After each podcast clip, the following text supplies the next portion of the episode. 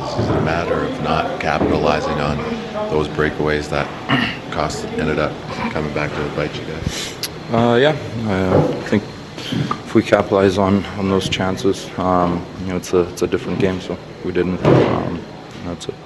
What was the difference in the game uh, from the first period to the third? Uh, I believe you guys were limited to two or three shots in the third period.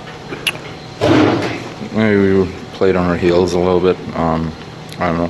Got to look at it and you know do it better next time. It was a very nasty game, Leon, starting starting whistle because it was Calgary, or was it good shot? Did it seem like he was in the middle of it? I don't know.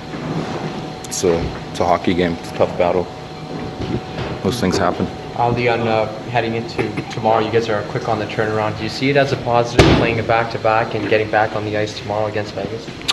Uh, yeah, for sure. Um, you know, we, we get another chance uh, tomorrow to, to win a hockey game, and um, you know we'll we'll do everything we can to, to do so.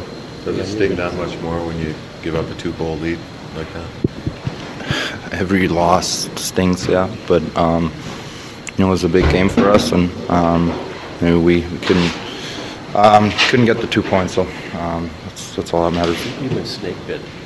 You've so many chances the last few games. You made two really good moves. In the first one, you looked like you were trying to tuck it through his legs. The second one, trying to shoot from farther out. He seemed like he, he either guessed right or was really good at That was two good saves.